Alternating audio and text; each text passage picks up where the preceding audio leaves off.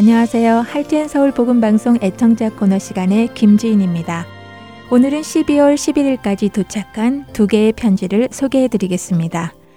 먼저 콜로라도에서 보내주신 편지입니다. 안녕하세요. 수고하시는 모든 분들께 문안드립니다. 하나님의 사업 위에 형통하시길 바라며 영육간에 강건하시길 기도드립니다. 라고 김홍년 애청자님께서 보내주셨습니다. 편지 감사합니다. 김홍년 애청자님도 영육간에 강건하시기를 저희도 기도합니다. 두 번째 편지입니다. 오하이오에서 이복순 애청자님이 보내주셨습니다. 고맙습니다. 수고가 참 많으십니다. 하나님의 양식을 공급해 주셔서 진심으로 감사합니다. 참 은혜 많이 받고 듣고 있습니다. 주님 안에서 충성하시는 분들, 하나님의 풍성한 은혜가 임하시기를 기원합니다. 라고 편지 주셨네요. 또 편지와 함께 다섯 분에게 CD를 보내달라고 하시며 CD 신청도 해주셨습니다. CD 신청 감사합니다. 이번 주부터 보내드리도록 하겠습니다. 이렇게 복음이 전파되는 것을 보니 참 기쁘네요. 하나님의 나라를 위해 힘쓰시는 모든 분들에게 주님의 크신 은혜가 있기를 기도합니다. 늘 기도로, 편지로, 물질로 응원해 주심에 감사드립니다. 2019년 12월 마지막 한 주를 잘 마무리하시고 내년 새해에 다시 찾아뵙겠습니다. 찬양 후에 이어서 주안의 하나 4부 보내드리겠습니다.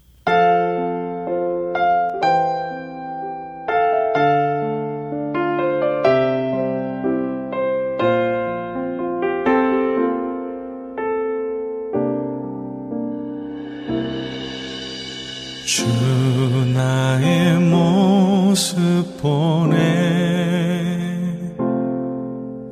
상한 나의 맘 보시네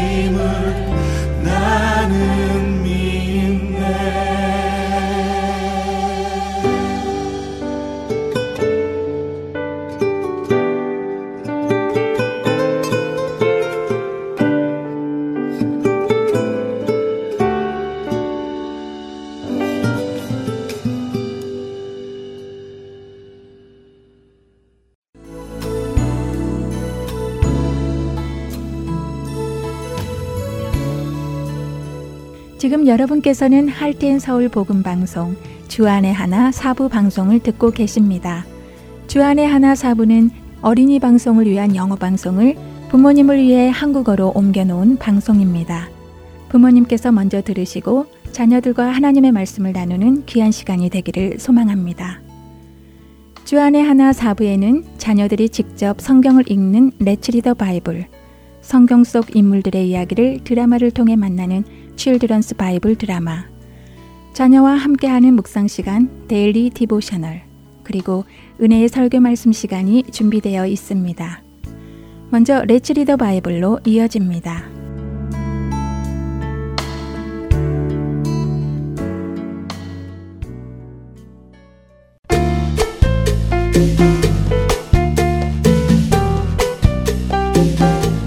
애청자 여러분 안녕하세요. 레츠 리더 바이블 진행의 함혜진입니다. 여러분 주위에는 모두 크리스천만 있나요? 아니면 믿지 않는 사람들도 있나요? 아마도 학교나 이웃 중에는 믿지 않는 사람들도 있겠지요. 여러분은 그런 사람들과 대화할 때 어떤 말을 하시나요? 세상의 재미난 이야기들, 유행하는 이야기들, 여러 가지 나눌 이야기가 많이 있겠지요. 혹시 그들과 함께 해서는 안 될 말을 하지는 않으시겠지요? 그렇기를 바랍니다.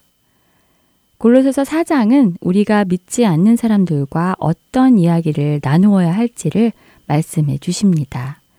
골로새서 4장 5절과 6절입니다. 외인에게 대해서는 지혜로 행하여 세월을 아끼라. 너희 말을 항상 은혜 가운데서 소금으로 맛을 냄과 같이 하라. 그리하면 각 사람에게 마땅히 대답할 것을 알리라. 외인 곧 교회 밖에 있는 사람들, 다시 말해 아직 예수님을 모르고 세상에 속한 사람을 의미합니다. 이들을 대할 때는 지혜롭게 대하라고 하십니다. 지혜롭게 대하는 것은 하나님의 뜻을 따라 하는 것을 의미합니다. 그러니까 내 주변에 믿지 않는 누군가와 교제를 하게 될 때 이 사람에게도 예수 그리스도의 생명을 전해주기 원한다고 하나님께 기도하며 주어진 모든 기회를 헛되이 쓰지 말고 사용하라는 말씀입니다. 또한 항상 친절하고 은혜로운 말을 그들에게 하며 마치 소금으로 음식에 간을 맞추듯이 진리의 말씀은 정확한 때에 정확하게 사용하라고 하시지요. 이렇게 그들을 대할 때 그들도 예수 그리스도의 복음을 전해 듣게 되고 그 중에는 복음을 깨닫고 예수님 앞으로 나아와서 생명을 얻는 사람들이 나타나게 될 것이기에 그렇습니다. 어떠세요, 여러분? 새롭게 시작되는 2020년은 골로새서 말씀처럼 항상 지혜롭고 은혜롭고 친절한 말을 하며 살아가므로 예수 그리스도를 친구들에게도 전하는 사람이 되고 싶지 않으세요? 꼭 그렇게 되는 우리 모두가 되기를 바랍니다. 골로새서 4장을 읽으며 2019년 Let's Read the Bible 골로새서 편을 마치겠습니다. 새해에 다시 만나요. 상전들아 의와 공평을 종들에게 베풀지니 너희에게도 하늘에 상전이 계심을 알지어다. 기도를 계속하고 기도에 감사함으로 깨어 있으라. 또한 우리를 위하여 기도하되 하나님이 전도할 문을 우리에게 열어주사 그리스도의 비밀을 말하게 하시기를 구하라. 내가 이 일 때문에 매임을 당하였노라. 그리하면 내가 마땅히 할 말로써 이 비밀을 나타내리라. 외인에게 대해서는 지혜로 행하여 세월을 아끼라. 너희 말을 항상 은혜 가운데서 소금으로 맛을 냄과 같이 하라. 그리하면 각 사람에게 마땅히 대답할 것을 알리라. 두기고가 내 사정을 다 너희에게 알려주리니 그는 사랑받는 형제요 신실한 일꾼이요 주 안에서 함께 종이 된 자니라. 내가 그를 특별히 너희에게 보내는 것은 너희로 우리 사정을 알게 하고 너희 마음을 위로하게 하려 함이라. 신실하고 사랑을 받는 형제 오네시모를 함께 보내노니 그는 너희에게서 온 사람이라. 그들이 여기 일을 다 너희에게 알려주리라. 나와 함께 갇힌 아리스타고와 바나바의 생질 마가와 이 마가에 대하여 너희가 명을 받았음에 그가 이르거든 영접하라. 유수도라 하는 예수도 너희에게 무난하느니라. 그들은 할례파이나 이들만은 하나님의 나라를 위하여 함께 역사하는 자들이니 이런 사람들이 나의 위로가 되었느니라. 그리스도 예수의 종인 너희에게서 온 에바브라가 너희에게 무난하느니라. 그가 항상 너희를 위하여 애써 기도하여 너희로 하나님의 모든 뜻 가운데서 완전하고 확신 있게 서기를 구하나니 그가 너희와 라우디게아에 있는 자들과 히에라볼리에 있는 자들을 위하여 많이 수고하는 것을 내가 증언하노라. 사랑을 받는 의사 누가와 또 대마가 너희에게 무난하느니라. 라우디게아에 있는 형제들과 눈바와 그 여자의 집에 있는 교회에 무난하고 이 편지를 너희에게서 읽은 후에 라우디게아인의 교회에서도 읽게 하고 또 라우디게아로부터 오는 편지를 너희도 읽으라. 아키보에게 이르기를 주 안에서 받은 직분을 삼가 이루라고 하라. 나 바울은 친필로 무난하노니 내가 메인 것을 생각하라. 은혜가 너희에게 있을지어다. 다음 시간은 새해 다시 찾아뵙겠습니다. 안녕히 계세요.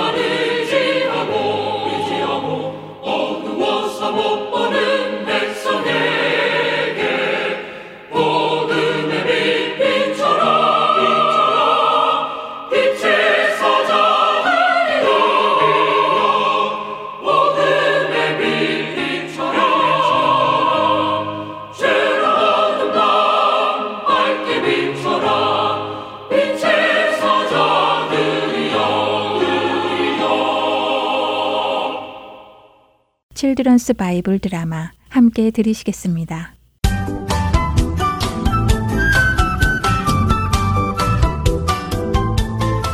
애청자 여러분 안녕하세요. Children's Bible Drama 모세편 진행의 박윤기입니다. 오늘부터 우리는 새로운 인물 모세를 드라마를 통하여 만나볼 텐데요. 모세는 그리스도인이 아닌 사람들까지도 이름을 들어보았을 정도로 많이 알려진 인물이기도 합니다. 모세의 이야기는 영화나 만화로도 만들어져 인기를 끌었기 때문이죠. 헐리우드의 고전 10개나 이집트 왕자 같은 영화나 만화를 여러분도 보셨을 텐데요. 이런 영화와 만화는 애굽의 10가지 재앙이나 홍해를 가르는 사건 등 놀라운 기적을 많이 보여줍니다. 그러나 우리는 이 드라마를 통해 하나님께서 어떻게 모세라는 한 사람을 하나님의 사람으로 변화시켜 가셨는지 살펴보겠습니다. 하나님께서는 세상의 모든 사람 중에서 아브라함이라는 한 사람을 택하여 그와 언약을 맺으셨습니다. 아브라함아, 너는 그동안 내가 살아왔던 너의 고향과 너의 친척들과 너의 아버지의 가문을 떠나 내가 너에게 보여주는 새로운 땅으로 가도록 하여라.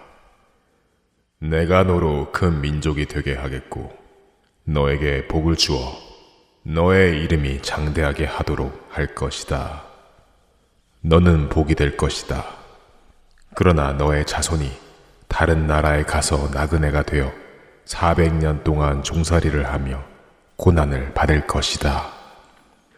하지만 그들이 섬기는 그 나라를 내가 반드시 징벌할 것이며 그 후에 너의 자손들은 큰 재물을 이끌고 그 나라에서 나올 것이다. 이렇게 하나님의 약속을 받은 아브라함은 하나님의 말씀에 순종하여 가나안 땅에 갔고 그곳에서 아브라함은 100세에 하나님께서 약속하신 아들 이삭을 얻게 되죠. 이삭은 자라서 에서와 야곱이라는 쌍둥이 형제를 낳습니다. 하나님께서는 둘째인 야곱을 택하여 아브라함과 맺은 언약을 지켜 나가시죠. 야곱은 열두 아들을 낳고 그 중에 열한 번째 아들 요셉은 애굽의 총리가 됩니다. 요셉이 애굽의 총리로 있을 때 온 세상에 기근이 들었고 하나님께서는 요셉을 통하여 그 기근을 해결해 나가십니다. 이때 야곱은 그의 온 식구를 이끌고 애굽으로 와 요셉과 함께 행복한 삶을 살죠. 요셉 덕분에 기근 중에도 많은 재물을 얻은 애굽의 바로왕은 요셉과 그의 식구들에게 잘 대해주었습니다. 그러나 시간이 흘렀습니다. 야곱도 죽고 요셉도 죽었습니다. 바로 왕도 죽고 요셉을 모르는 새로운 왕이 애굽을 다스리기 시작했습니다. 그런데 새로운 왕은 야곱의 자손들 이스라엘을 두려워했습니다. 애굽의 백성이여, 우리 애굽의 빌부터 사는 저 히브리인들을 보라. 저들은 우리 애굽인이 아니면서도 우리 땅에 들어와 우리의 것을 누리며 살고 있다. 그런데 그 수는 점점 늘어가고 그들의 힘이 강해지고 있다.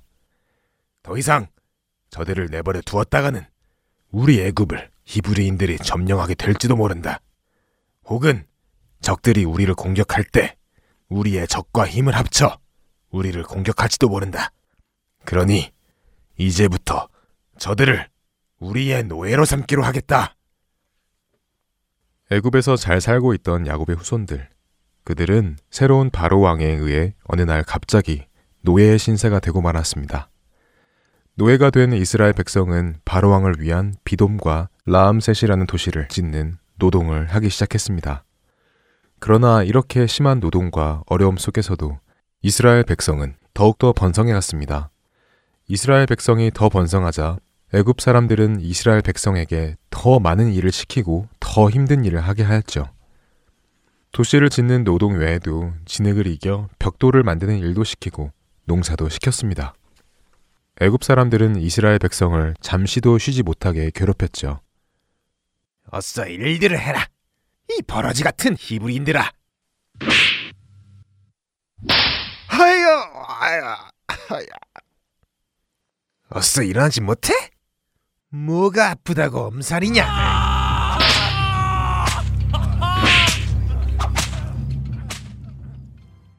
이뿐만이 아니었습니다.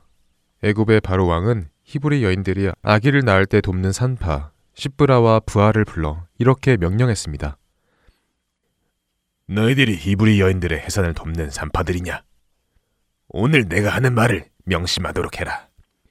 너희는 앞으로 히브리 여인들의 아기를 낳을 때 잘 보았다가 아들이면 그를 죽이고 아기가 죽은 채로 나왔다고 거짓말을 해라. 만일 딸이면 그냥 살려주도록 해라. 그러니까 히브리의 모든 남자 아기들을 죽이라는 말이다.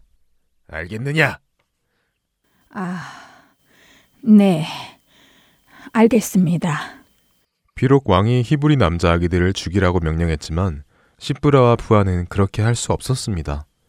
그들은 하나님을 경외했기 때문이죠.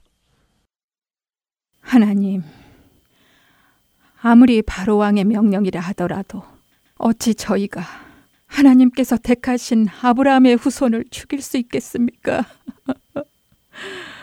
하나님, 그럴 수는 없습니다. 하나님, 우리를 보호하여 주시옵소서. 히브리 산파들은 바로왕의 명령을 어기고 남자 아기들을 살려주었습니다. 그러자 바로왕이 화를 내며 그들에게 물었습니다. 아니, 내가 너희에게 남자 아기들을 모조리 죽이라고 하였거늘. 너희는 어찌하여 나의 명령을 어기고 그들을 살려주었느냐? 바로 왕이시여 아래 옵기요 항공하오나 히브리 여인들은 애굽의 여인들과는 달라서 아주 건강합니다. 그래서 그들은 저희가 그 집에 가기도 전에 아기들을 낳습니다. 그러니 어떻게 저희가 아기가 죽어서 나왔다고 거짓말을 할 수 있겠습니까? 음, 그래. 이거 참 도대체 어떻게 해야 이 히브리인들이 늘어나는 것을 막을 수 있단 말인가? 음, 안 되겠군. 여봐라. 내가 새로운 법을 만들겠다. 너희 히브리인들이 남자 아기를 낳으면 모조리 날 강에 던져버리고 딸이면 살려두는 법이다. 이제 모두 이 법을 따르라.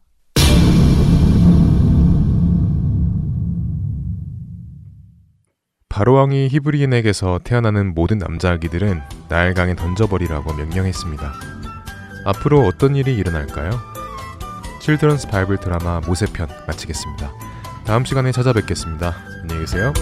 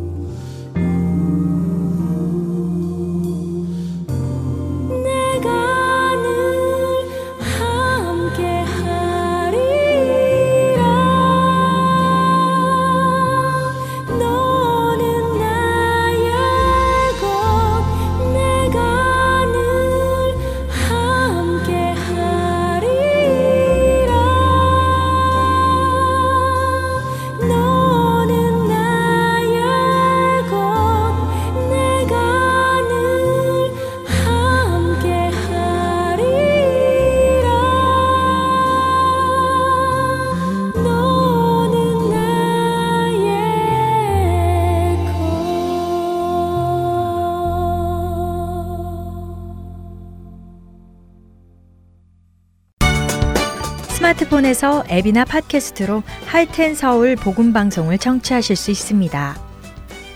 아이폰을 쓰시는 분들은 앱스토어에 가셔서 Heart and Soul이라고 입력하신 후 다운받으실 수 있습니다. 안드로이드 폰을 사용하시는 분들은 플레이 스토어에서 같은 방법으로 다운받으시면 되겠습니다. 팟캐스트 사용자들은 검색창에서 Heart and Soul 방송을 검색하신 후 다운받으시면 됩니다. 자녀들을 위한 방송도 따로 구분하여 들으실 수 있도록 되어 있습니다. 팟캐스트에서 할텐 서울 키즈를 검색하시면 자녀들을 위한 방송에 직접 들어가실 수 있습니다. 이제는 CD에서뿐만이 아니라 핸드폰으로 운전하며 또 산책하며 방송을 들으실 수 있습니다. 자세한 문의 사항은 사무실 전화번호 602-866-8999로 해주시면 됩니다.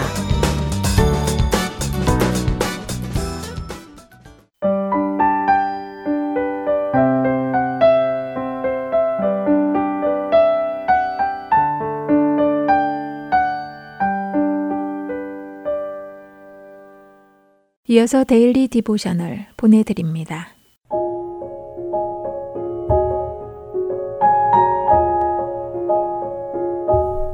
애청자 여러분 안녕하세요. Daily Devotional 진행의 최소영입니다. 우리 자녀들은 서로 용서하라고 하신 하나님의 말씀대로 다른 사람을 용서하고 있나요? 하나님의 값없는 은혜를 받았기에 우리도 용서하며 그 은혜를 전하고 있는지요? 오늘은 이것에 대해 나누어 보고 자녀들과 말씀을 묵상하시길 바랍니다. 오늘 데일리 디보셔널의 제목은 A Surprise Gift입니다. 엄마와 TJ 그리고 여동생 루시는 공원에서 집으로 돌아가는 중입니다. TJ는 새로 산 농구공을 계속 튕기며 가파른 언덕길을 걷고 있었지요.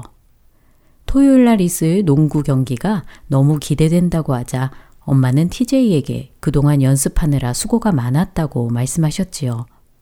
그때 함께 걷고 있던 루시는 풀어진 신발끈을 매기 위해 잠시 걸음을 멈췄고 TJ는 루시와 부딪히지 않기 위해 급하게 멈춰서다가 그만 농구공을 놓쳐버렸습니다. 그리고 농구공은 빠른 속도로 가파른 언덕길을 굴러 내려가고 말았지요. 이에 TJ는 루시 때문에 이렇게 됐다고 화를 내며 말하였습니다. 엄마는 TJ를 진정시키며 이것은 그저 사고일 뿐이라고 말씀하셨지만 TJ는 여전히 화가 나 있었지요. 그때 하얀색 트럭이 한 대 멈춰서더니 트럭을 운전하시던 아저씨께서 자신이 언덕 아래로 가서 농구공을 가져다 주겠다고 하십니다.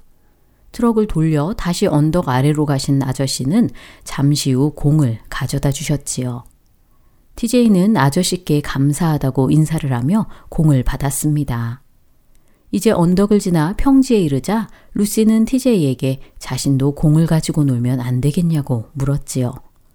그러자 TJ는 절대 안 된다고 대답하며 또 공을 잃어버리면 어떡하냐고 합니다. TJ의 말에 루시는 실망한 얼굴로 서 있었지요.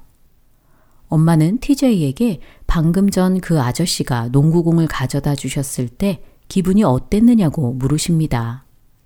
TJ는 공을 잃어버리게 될 줄 알았는데 찾게 되어 너무 기쁘고 감사했다고 대답했지요. 그러자 엄마는 그 아저씨가 TJ의 공을 꼭 찾아줄 의무가 있었느냐고 TJ에게 물으십니다. TJ는 그렇지 않다며 아저씨가 자신에게 그럴 필요가 없었지만 큰 친절을 베푼 것이었다고 말하였지요. TJ의 말에 엄마는 아저씨가 TJ에게 베푼 행동이 하나님께서 우리에게 베푸신 은혜와 조금 비슷한 것 같다고 말씀하십니다. 우리는 받을 자격이 없지만 하나님께서는 예수님을 통해 우리 죄를 용서하시는 은혜를 베푸셨다는 것이지요. 우리가 하나님으로부터 값없이 이 은혜를 받았기에 우리도 다른 사람들에게 이 은혜를 전하고 보여주어야 한다는 것입니다. 엄마의 말씀에 잠시 생각에 잠긴 TJ는 루시에게 다가가 농구공을 주며 가지고 놀아도 된다고 말하였지요. 하나님께서 자신에게 하나님의 은혜를 주셨으니 자신도 루시에게 그것을 나누어 주고 싶다고 하며 오늘 이야기는 마칩니다. 오늘 TJ의 경우처럼 받을 자격이 없지만 누군가로부터 기대하지 않았던 친절이나 선물을 받아본 적이 우리 자녀들도 있을 것입니다. 구원도 이와 마찬가지로 받을 자격이 없는 우리에게 하나님께서 선물로 주신 것입니다. 이것을 은혜라고 하지요. 하나님께서는 예수님을 통해 죄인인 우리를 용서하시고 죄에서 구원하여 주셨습니다. 받을 자격이 없는 우리에게 은혜를 베풀어 주셨습니다. 그렇기에 하나님의 은혜를 받은 우리는 하나님께서 우리를 용서하심과 같이 우리도 예수님 안에서 다른 사람들을 용서할 수 있습니다. 혹시 자녀들이 용서해야 할 사람이 있다면 하나님의 사랑으로 용서할 수 있도록 도와주시고 함께 기도하시기 바랍니다. 오늘 자녀들과 묵상할 말씀은 에베소서 4장 32절 서로 친절하게 하며 불쌍히 여기며 서로 용서하기를 하나님이 그리스도 안에서 너희를 용서하심과 같이 하라 입니다. 사랑을 받는 자녀같이 하나님을 본받는 자가 되어 예수님의 사랑 안에서 행하는 우리 자녀들 되길 소망하며 Daily Devotional 마칩니다. 안녕히 계세요.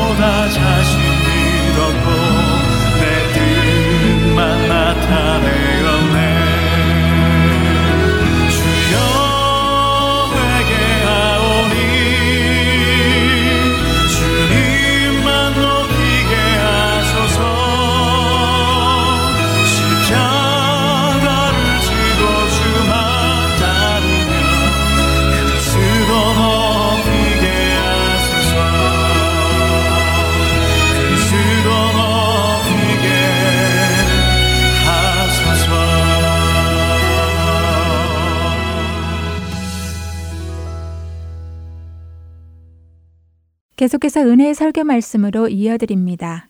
오늘은 롤스캐롤라이나 그린스보로 한인 장로교회 한일철 목사님께서 누가복음 19장 1절에서 10절의 본문으로 사개오의 길 구원이라는 제목의 말씀을 전해 주십니다.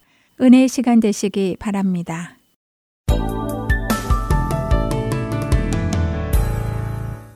미국에서도 그렇게 사는 사람들이 있습니다만 세계 곳곳에서 오늘날 날씨가 좋은 곳으로 몇 달씩 가서 지내다가 다시 살던 곳으로 돌아오는 사람들이 점점 많아지고 있습니다.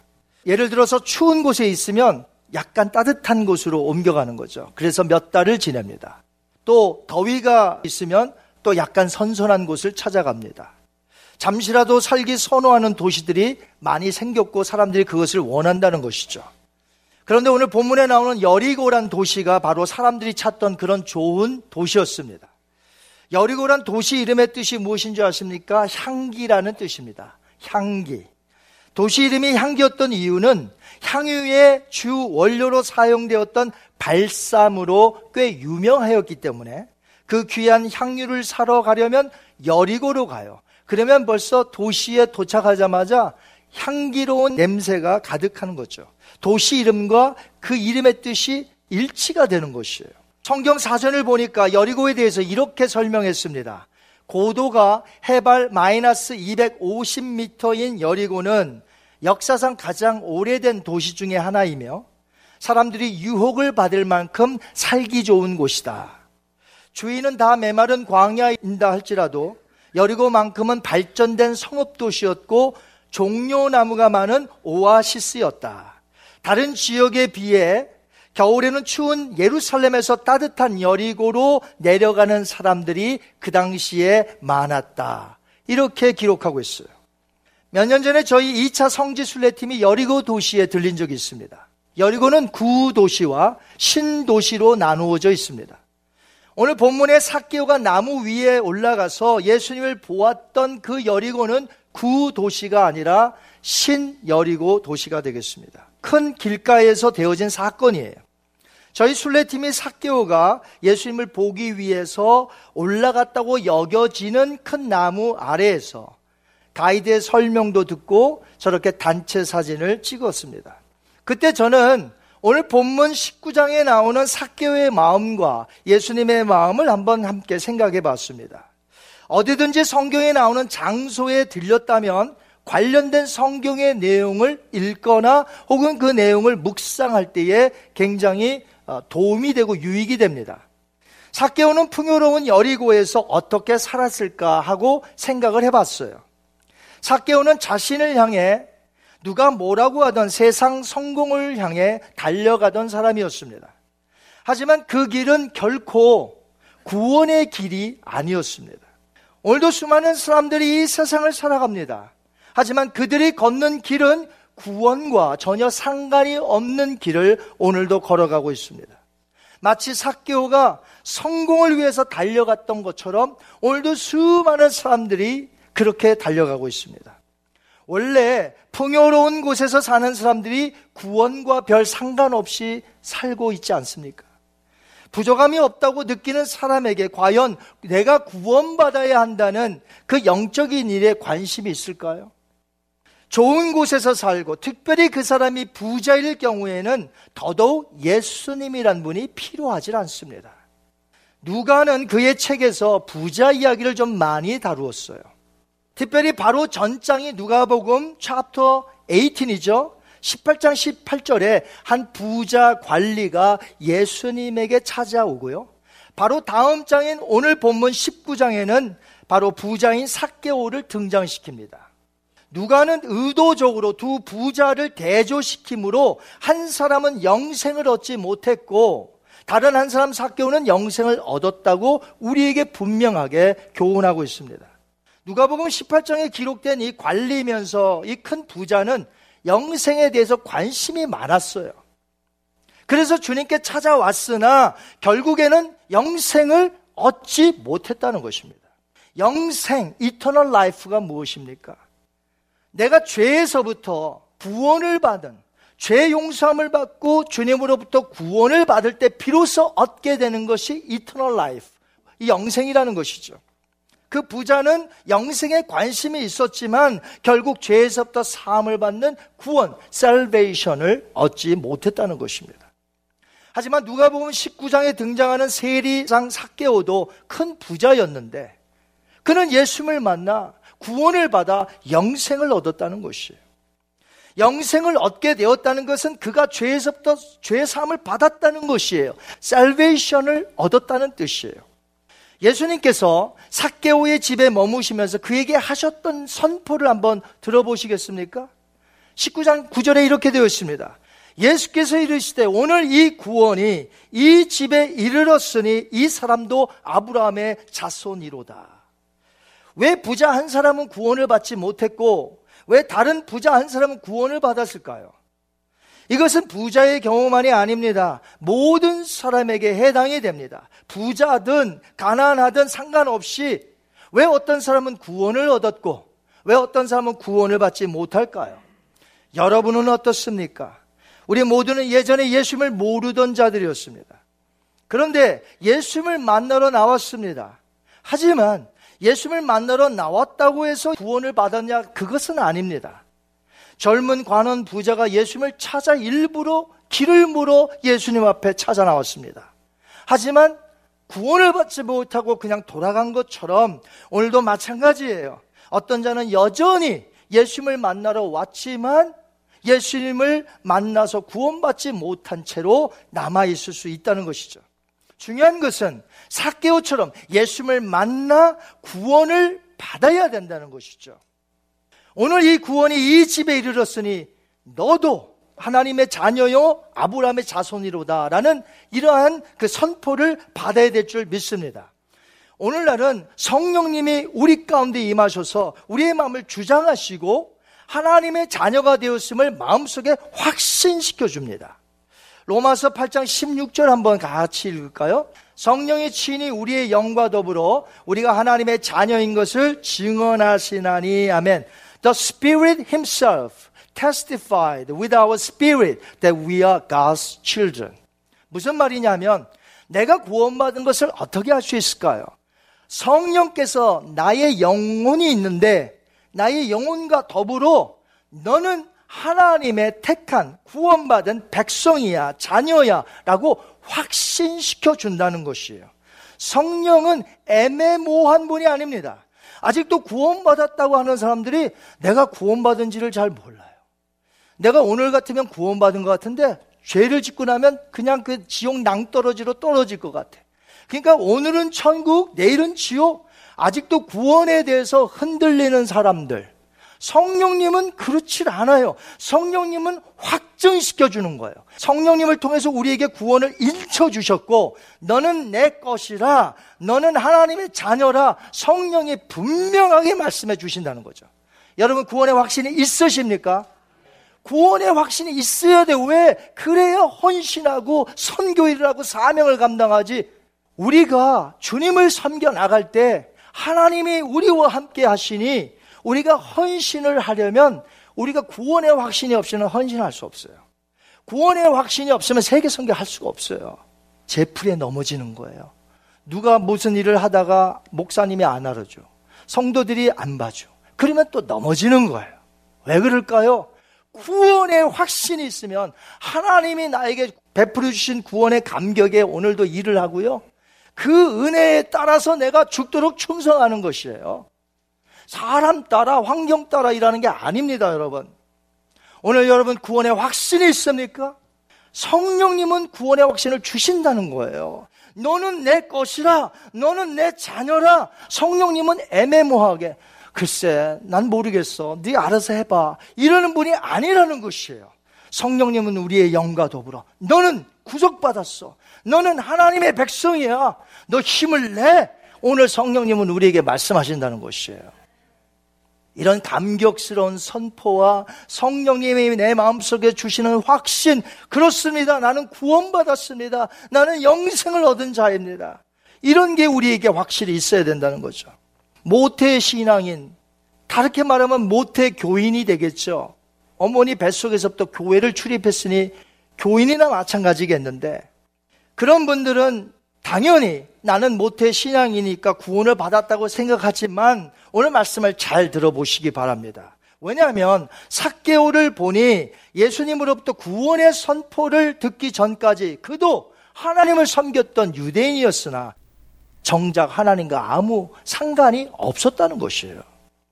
사개오란 이름 자카이는 그 뜻이 한번 따라 하실까요? pure, righteous. Pure righteous, 유대 사회에서 좋은 이름으로 많이 쓰여지던 그 당시 이름이었습니다. 사케오는 유대인이었고요. 그런데 그가 같은 동족에게부터 가장 손가락질을 받는 매국노적인 행위를 하며 돈을 모으며 살았습니다. 그의 직업이 tax collector, 세리장이었어요. 세리는 그 당시에 로마 식민지 사람들은 유대인들에게서 세금을 걷어다가 로마 당국에 바치고 나머지를 자기가 갖는 건데 더 가지려면 더 빼앗아야 되는 것이죠. 착취가 많았기 때문에 유대인들은 세리들은 사람 취급도 하지 않았어요. 죄인의 대명사. 그가 유대인으로서 어려서부터 부모를 따라 성전에서 정결 예식과 제사 제도를 행하며 성장했을 텐데 그에게 무슨 일이 과연 벌어진 것일까요? 그의 이름과 연관하여 한번 2절을 한번 같이 읽어보겠습니다. 사케오라 이름하는 자가 있으니 세리장이요 또한 부자라 아멘. 자 그러면 사케오라 이름하는 자 아까 제가 그 뜻이 뭐라고 그랬죠? pure 다른 말로요 righteous 그러면 이름 대신에 그 이름의 뜻을 넣겠습니다. 한번 읽습니다. righteous라고 이름하는 자가 있으니 세리장이요 또한 부자라. 여러분은 그의 이름과 그의 직분이 서로 어울린다고 생각하십니까? 예수님을 믿는 가정에 모태 신앙인으로 태어나 어려서부터 어머님이 뱃속에서부터 그 아이를 교회 출입시키며 얼마나 찬송가를 들려줬으며 얼마나 이 아이를 위하여 기도했겠습니까? 그런데 모태 신앙인과 그 살아가는 모습이 매치가 됩니까? 오늘날 수많은 모태 신앙인들이 신앙적으로 바로 서지 못하고 교회를 등한히 여겨 떠난 자들이 얼마나 많은지 몰라요. 사케오는 부모님이 지어준 이름과 전혀 동떨어지게 살았습니다. 돈만 벌 수 있다면 무슨 일이든 다 할 수 있을 정도로 성공을 위해서 살았습니다.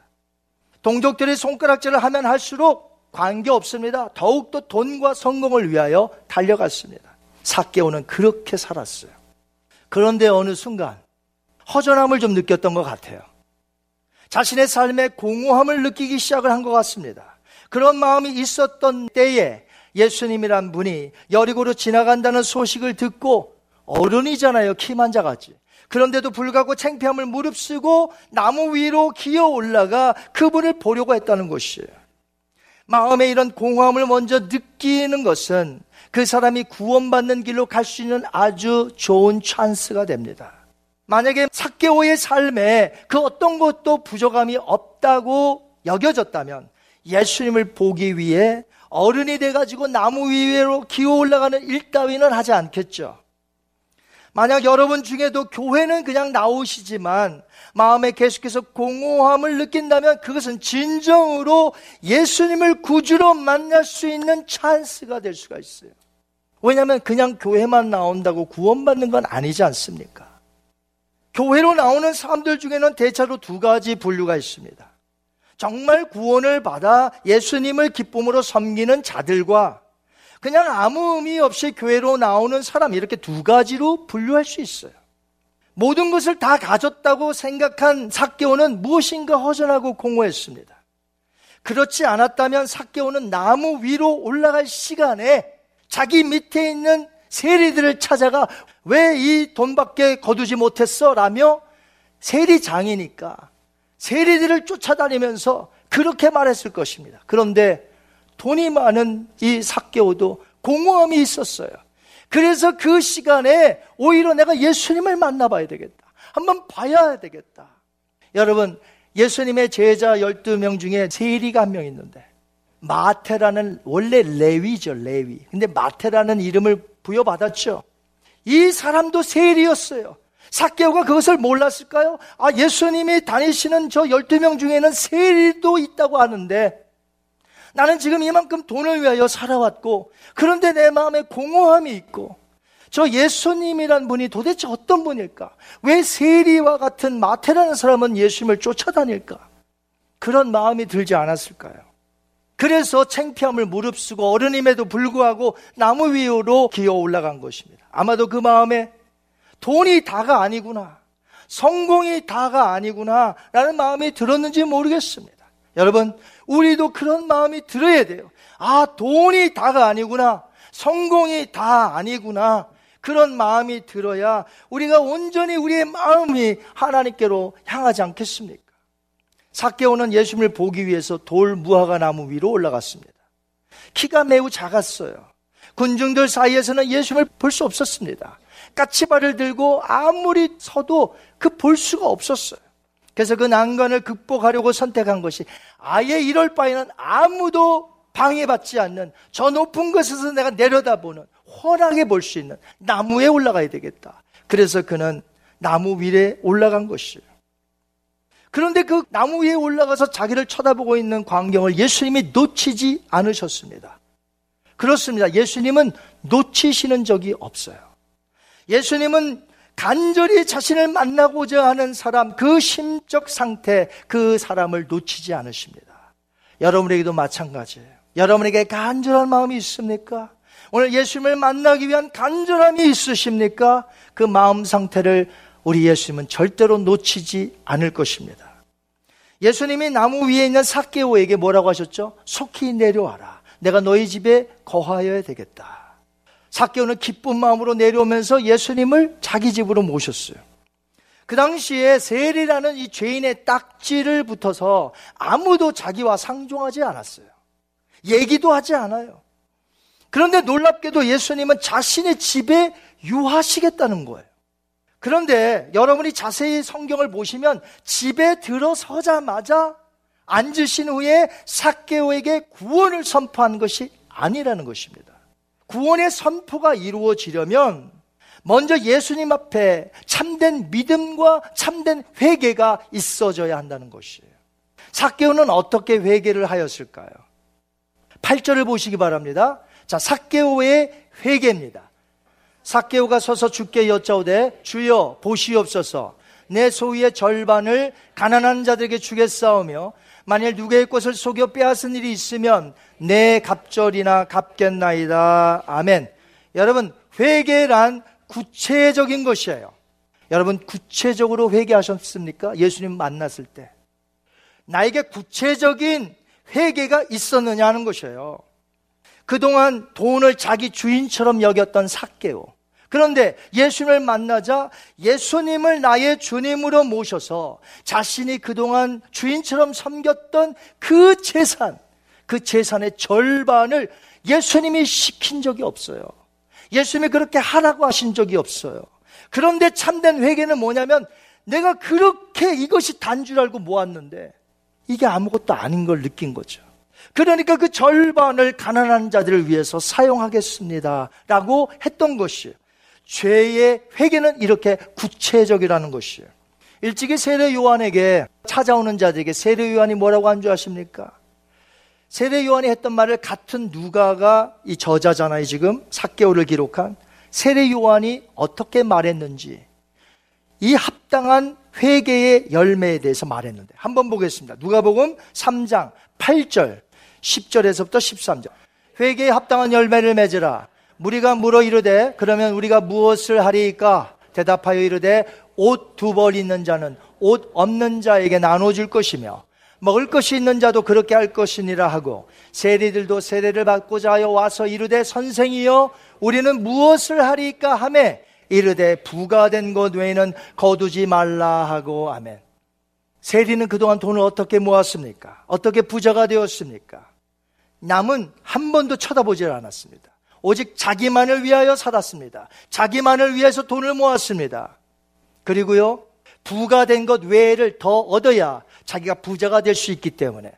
그러니까 지금 세례 요한이 세리들에게 자기에게 세례를 받고자 찾아오는 세리들에게 하셨던 말씀 이 두 가지에 전부 해당이 되는 거예요. 회개는 뭐냐면 바로 거기에 자기가 걸리잖아요. 그러니까 거기에 회개란 내가 주님 내 재산의 절반을 가난한 자들에게 나눠주며 내가 누구의 것을 빼앗았다면 네 배를 갖겠습니다. 이렇게 구체적인 회개를 했다는 것이에요.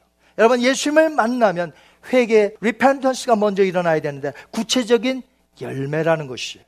자신의 죄인인 것과 그분의 영광스러운 구주인 것을 암과 동시에 자신이 잘못 살아온 것을 필름처럼 느끼게 되고 그것을 회개하며 고치게 되어 있다는 것이죠. 사케의 우상은 돈이었습니다. 사개오의 성공이 우상이었습니다. 그래서 자신이 회개할 때도 돈 이야기가 나오는 거예요. 그래서 왜냐하면 돈이 우상이었기 때문에 돈 이야기가 나오는 거예요. 사람들마다는 회개의 내용이 다 달라요. 어떤 우상을 섬겨요. 어떤 거짓 신을 섬겨. 그렇다면 그 우상을 내다 번지고 예수님을 고백해야 되는 것이죠. 그것이 죄의 참된 회개라는 것이죠. 여러분 가운데 아, 돈이 최고야. 나는 돈을 위해서 살아. 이렇다면 여러분은 돈에 대한 회개를 하셔야 한다는 것이에요. 그것이 없이는 안 돼요. 그 참된 회개가 이루어져야 한다는 것이죠. 어떤 사람들은 도적질을 합니다. 그렇다면 이 사람은 도적질하던 삶을 버려야 되는 것이. 그것이 참된 회개예요. 어떤 사람은 도박에 미쳤어요. 어떤 사람은 마약에 미쳤어요. 어떤 사람은 술에 미쳤어요. 어떤 사람은 섹스에 미쳤습니다. 그러나 예수님을 만나면 그런 것들을 철저히 버린다는 것이에요. 이것이 회개라는 것이에요. 그래야 구원의 선포가 이루어지는 거 아니겠습니까?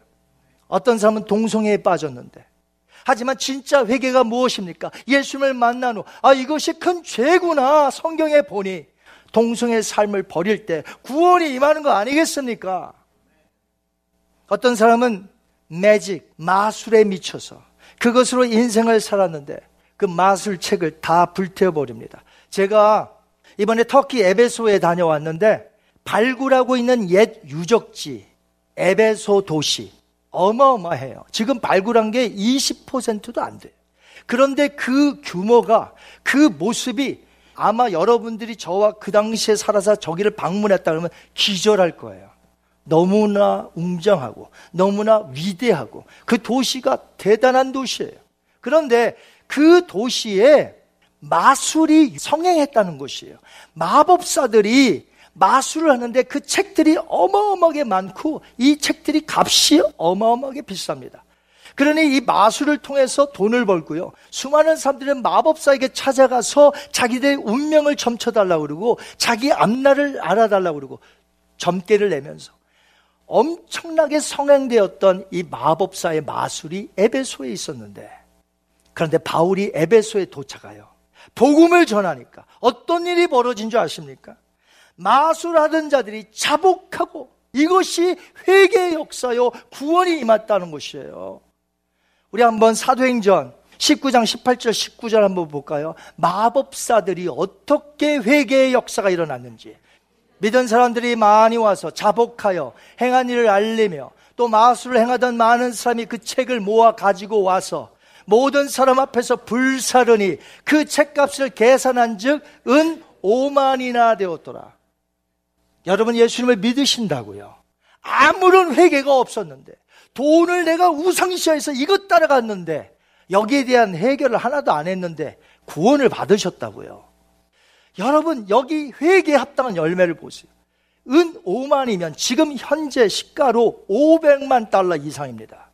그 책들을 전부 모아다가 사람들이 보는 앞에서 불태워버렸어요. 왜요?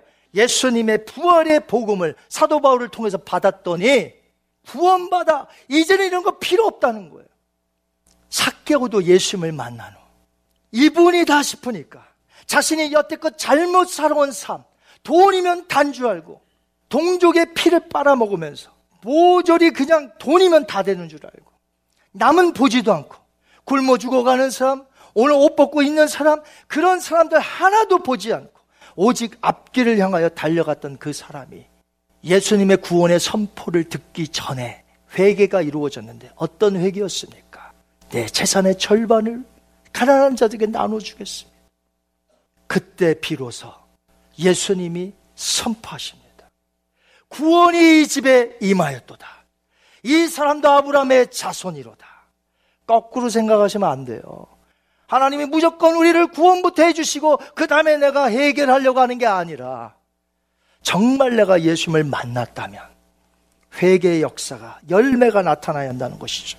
여러분 예수님 외에 다른 우상을 섬기는 자 있습니까? 집안에 요만한 거라도 아니면 큰 신상이라도 여러분 집에 있어서 날마다 기도하는 분이 있습니까? 당장에 그거 해결 보셔야 돼요.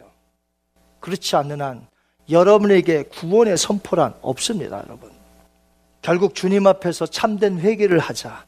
예수님은 사개오에게 너도 아브라함의 후손이구나. 구원이 오늘 임하였다. 선포하신 것이. 죄를 회개하고 구원받은 자가 무엇을 얻어요? 영생을 얻는 줄 믿습니다. 여러분 어떻습니까? 구원을 받으셨나요? 여러분 구원 받으셨습니까? 참된 회개가 있었습니까? 그 문제 해결했습니까? 그 문제 해결하셔야 돼요.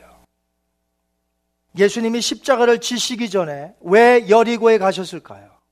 왜 이 땅에 오셨을까요? 그 이유가 9절과 10절에 나와요. 예수께서 이르시되 오늘 구원이 이 집에 이르렀으니 이 사람도 아브라함의 자손님이로다. 인자가 온 것은 잃어버린 자들을 찾아 구원하려 함이니라. 아멘. 예수님이 그토록 잃어버린 자들을 찾아가 구원시키는 사역을 하기 위해 이 땅에 오셨다면 예수님을 믿는 자, 예수님을 따라가는 우리들은 어떻게 해야 될까요? 우리도 마땅히 찾아가 전도해야 되지 않겠습니까?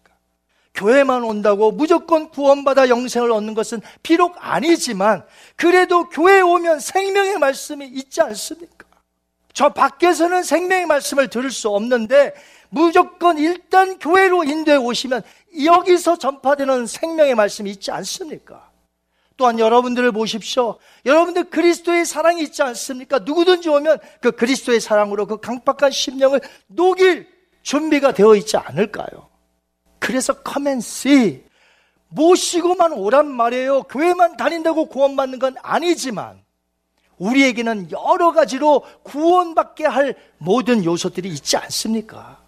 예수님이 아니었다면 사개오에게는 구원의 길이 될 수가 없습니다. 우리의 길도 마찬가지고요. 죄 사함을 받는 구원은 반드시 영생으로 이어집니다. 우린 영원토록 살 것입니다. 이 영생의 소식을 나가서 전하시어 구원받는 자들이 많아지게 하시기 바랍니다. 그래서 사교가 변하여 구원의 길로 들어간 것처럼 우리가 전도할 사람들도 그 영광스러운 구원의 길에 합류하여 함께 걸어갈 수 있도록 우리 모두가 전도에 힘쓰시는 저와 여러분이 되시기를 주님의 이름으로 축원합니다.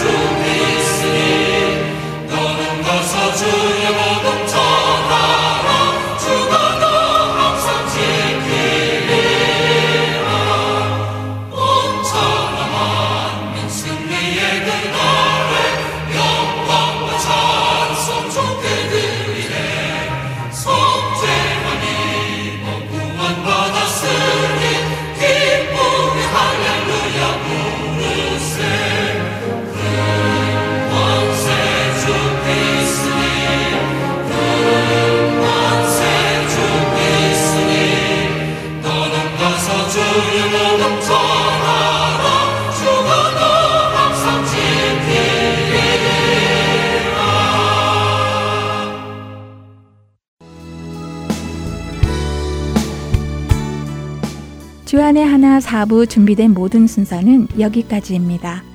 애청해주신 여러분들께 감사드립니다. 다음 시간에 다시 찾아뵙겠습니다. 안녕히 계세요.